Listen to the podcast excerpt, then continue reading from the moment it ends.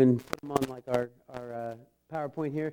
Gold is the color of the star that we see when it's depicted, things like that, that the wise men followed. And I also think that gold signifies the gift of eternal life and the giving nature.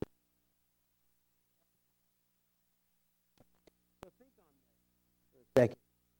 God chose a young, poor peasant woman into the world. He chose Joseph to protect and raise this family. After the angel visited Joseph in a dream, confirming what Mary had told him about her pregnancy, Joseph and Mary were ready to face all odds just to save their son Jesus. I think this is evident as, as he is born, where they flee to Egypt in the middle of the night. And I think as you, you see the way that, that Jesus grows up, Joseph and Mary were, were there to protect him and care for him. I also think it shows how God treats everyone equally. And Jesus, his own son, proved this to the world. I said earlier that gold is the color of the sun, it's the color of light. Both are very important in wintertime. Uh, and actually, when you put red and gold together, they're the colors of fire that you need to keep warm in the wintertime and in the, in the cold. So, we're going to start off with a few questions about the color gold and about some of the biblical things that are associated with it.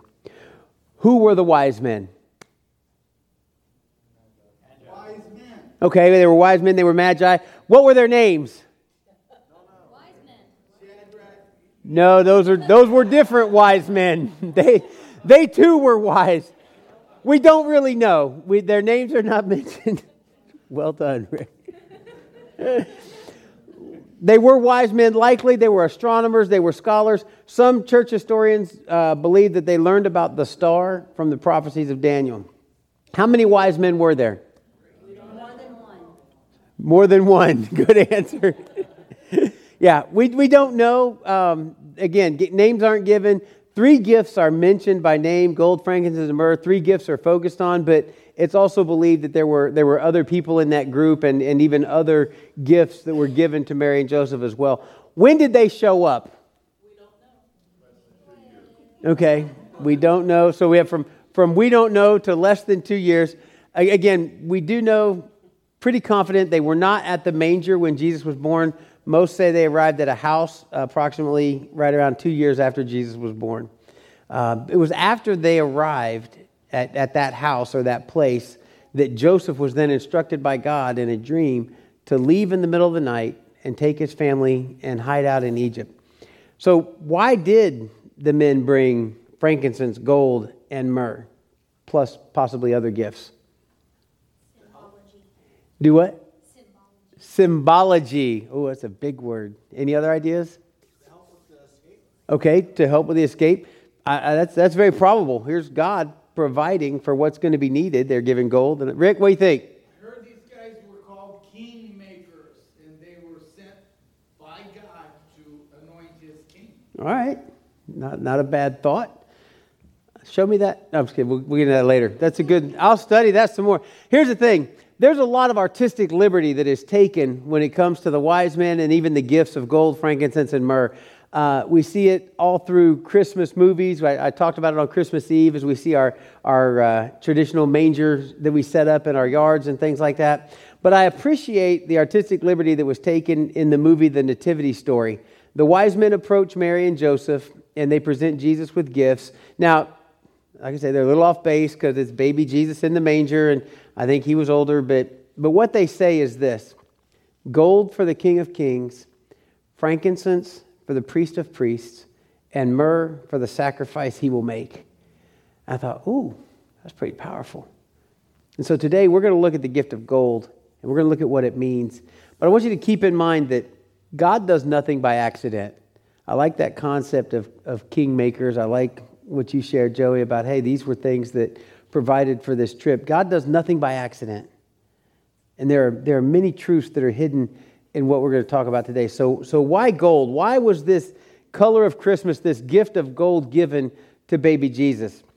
I have three reasons that I think are pretty good, and you can study them yourself. First off, gold represents purity.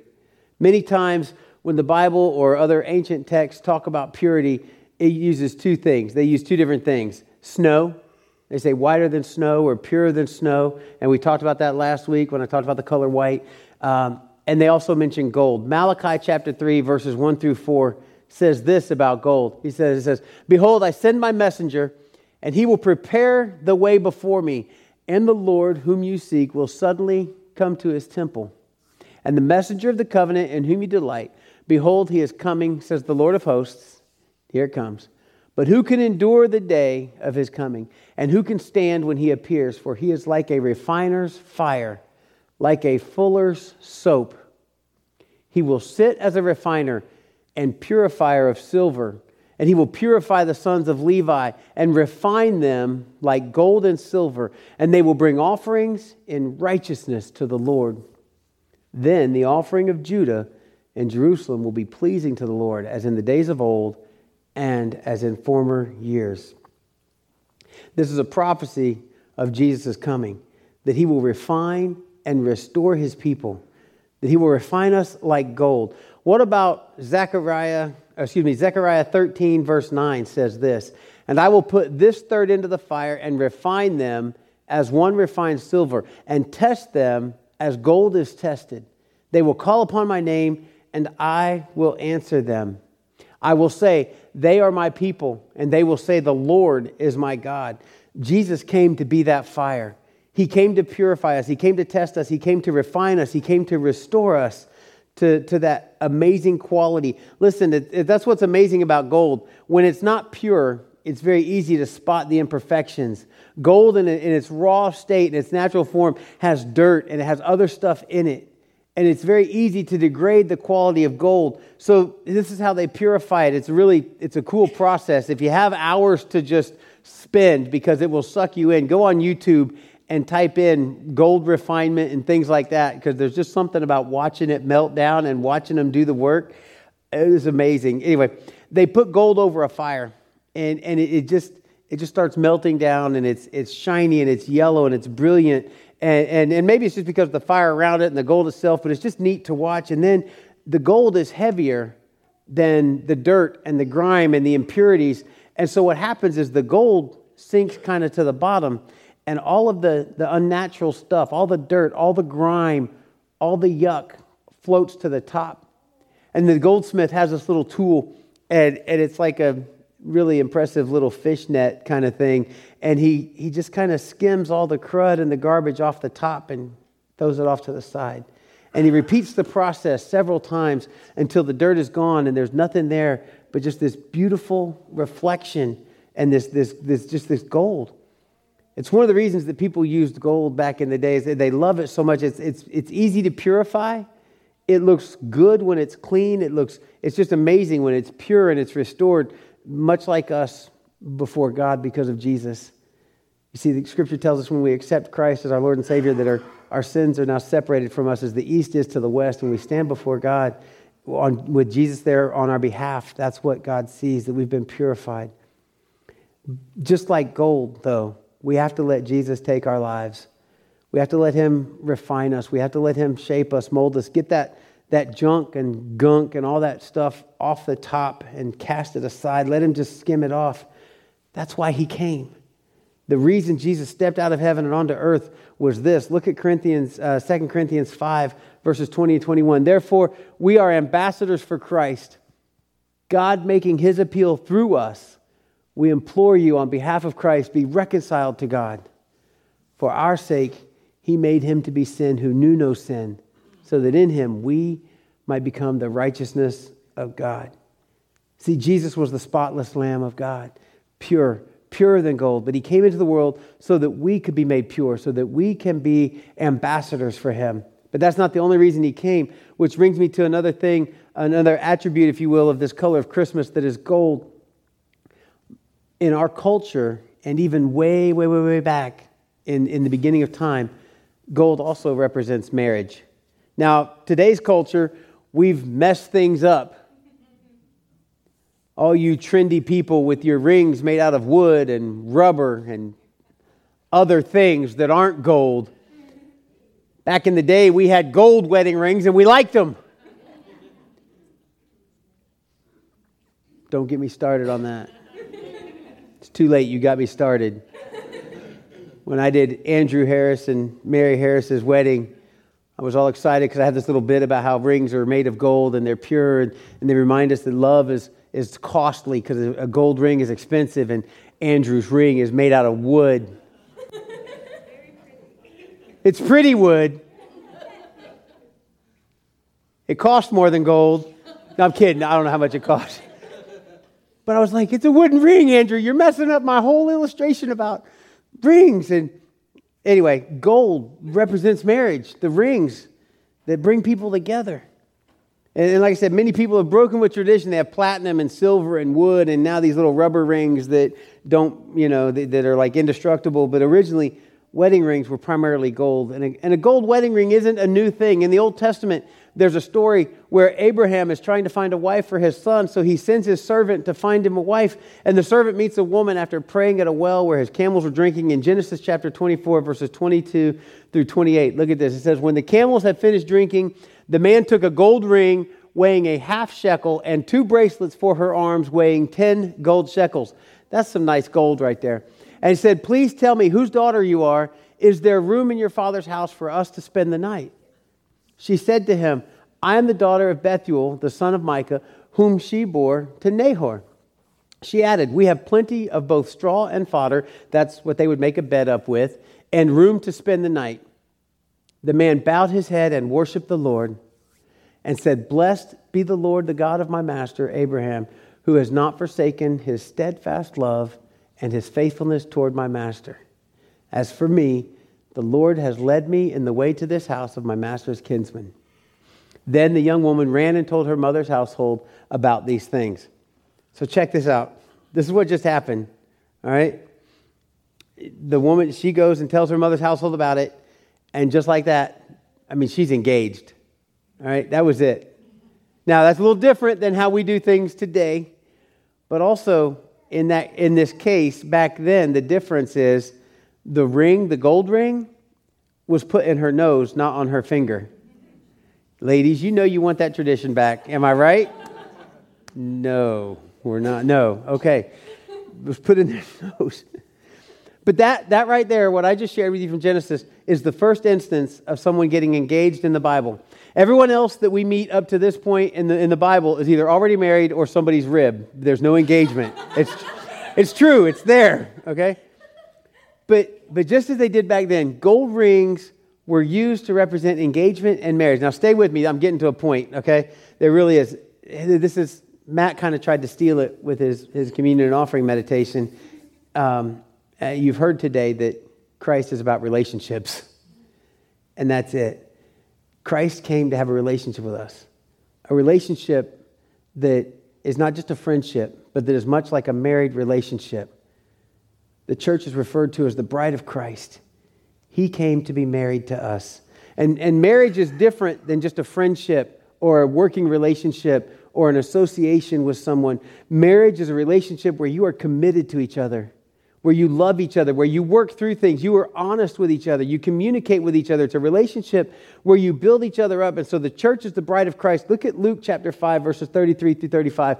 And they said to him, The disciples of John fast often and offer prayers, and so do the disciples of the Pharisees, but yours eat and drink. They're, they're giving Jesus a hard time because his disciples aren't, aren't fasting. And Jesus said to them, Can you make wedding guests fast while the bridegroom is with them? The days will come when the bridegroom is taken away from them, and then they will fast in those days. Ephesians 5 25 through 30 says this about the marriage relationship Husbands, love your wives as Christ loved the church and gave himself up for her, that he might sanctify her, having cleansed her by the washing of water with the word, so that he might present the church to himself in splendor, without spot or wrinkle or any such thing, that she might be holy and without blemish. In the same way, husbands should love their wives as their own bodies. He who loves his wife loves himself. For no one ever hated his own flesh, but nourishes and cherishes it just as Christ does the church, because we are members of his body. God wants to love us as his bride. And He wants us to love Him the same way. He wants us to reflect that love in our relationships with one another, in our friendships, but especially in our marriages and our families, pure and refined like the gold in a wedding band. Gold also represents the kingship of Christ. That's the third thing I want to talk about. Gold has forever been part of the signs of royalty. Even in, in places like Mexico and South America, there are stories of people of royalty that have uh, many years ago, they had rooms made of solid gold and just storehouses of gold. Gold has, has a history of just being used to give tribute to the king, to a king. And in the Bible, it's no different. 1 Kings 10, verse 14, talks about Solomon's riches. It says, The weight of gold that came to Solomon in one year was 666 talents of gold.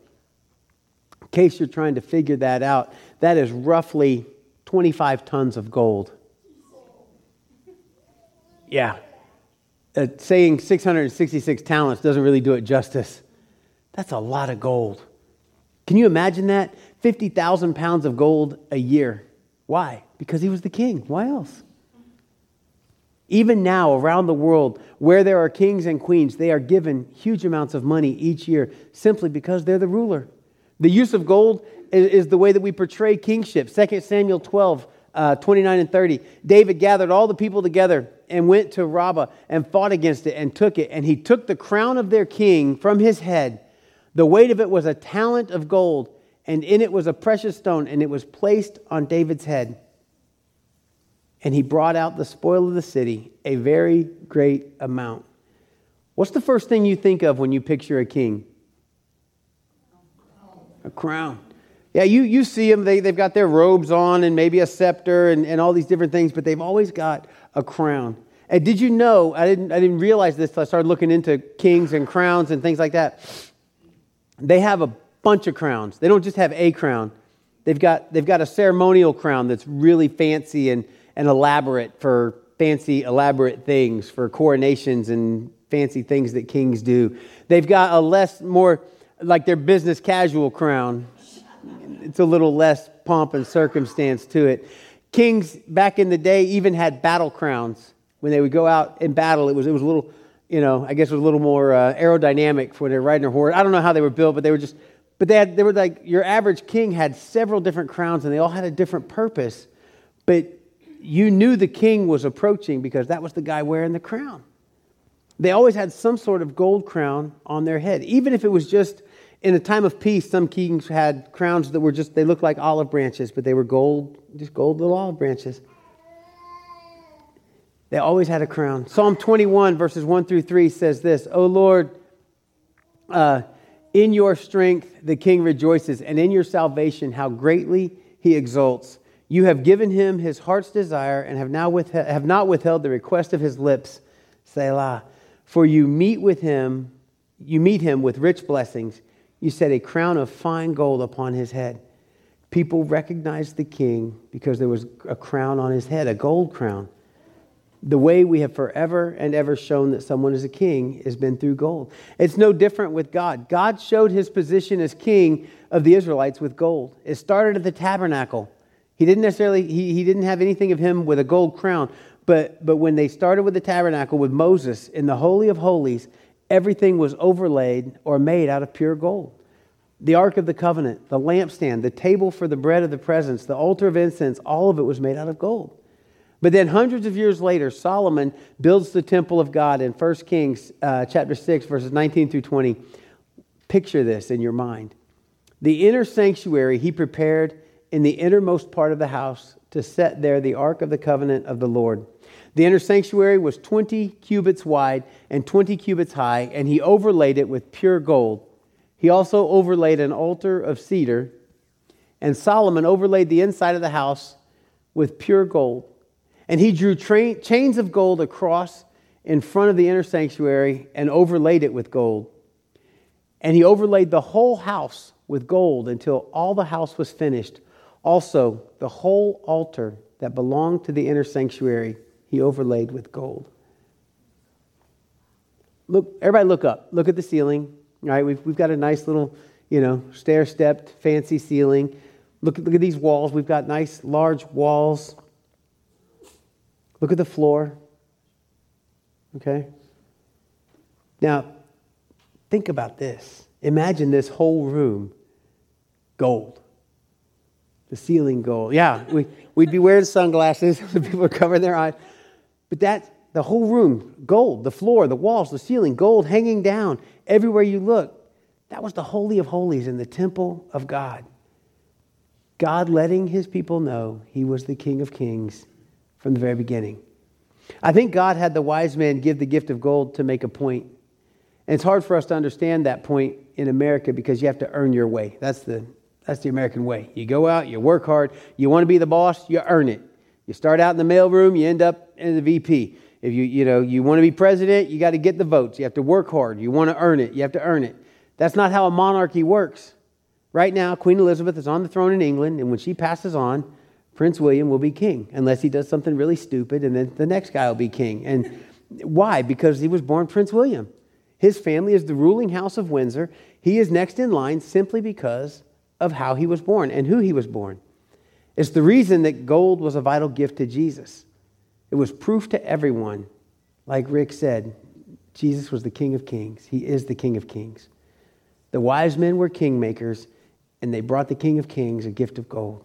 He wasn't born into the kingly family like everyone thought he would be. Herod was angry when he found out the news. He wasn't born in a palace like some had predicted, but he was still God's son, and he was the Prince of Peace and the King of Kings because of who his Father is. Jesus is king because of who he is.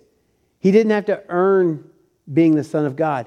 He was the Son of God from the beginning. John says, In the beginning was the Word, the Word was with God, the Word was God, the Word was with God in the beginning. Jesus was there from the beginning. Revelation 19, 16 even says, on his robe, when talking about Jesus' return, on his robe and on his thigh, he has a name written King of Kings and Lord of Lords. His birth starts out with this gift being given to him. His return is wrapped up in who he is King of Kings and Lord of Lords simply because of who he is and who his father is. And the same way, you are who you are, not because of your past, not because of what you've done or haven't done, not because of how good or bad you are or how good or bad you think you are. You are who you are because of who he is and who your father is. You are sons and daughters of the Most High God because you've been adopted into his royal family. If you choose to be. Jesus came to be the king of this world, and he desperately wants you to be in his family, to be the bride that I talked about before. But just like with any marriage proposal, you have the right to say, Yes, I'll marry you, or No, I won't. But know this Jesus came as the Prince of Peace, the King of Kings, to give you the choice. The choice is yours to be in his family or not, and to be a part of spiritual royalty. If you accept that, you will walk on streets of gold when you spend eternity with him. Or at least that's what we say, because we have nothing to compare how amazing heaven is. You see, these wise men brought gifts of gold, frankincense, and myrrh. Jesus is not asking you for costly gifts. All of those gifts were costly, they were expensive. He simply wants you. Will you offer yourself to Him? Will you allow Him to refine you like gold? That's a process. Fire's hot. Newsflash. Refining, it's, it's a hot, sweaty, nasty process. And, and the same thing, as you grow and mature in Christ, it may be a bit of a, a, nasty, sticky, dirty process as you allow yourself to be refined, as you allow Jesus to skim the junk out of your life. But will you allow him to refine you like gold? Will you allow Jesus to do whatever it takes to restore you to the image that you were created in? Will you consider this morning what it takes for gold to be made pure again? And consider what it takes for you to be made whole again in Christ's image. Consider what it takes to, to allow yourself to be a reflection of Christ and a reflection of this pure color of Christmas. As you consider that, will you stand and sing our response song with us and respond to God's word accordingly this morning?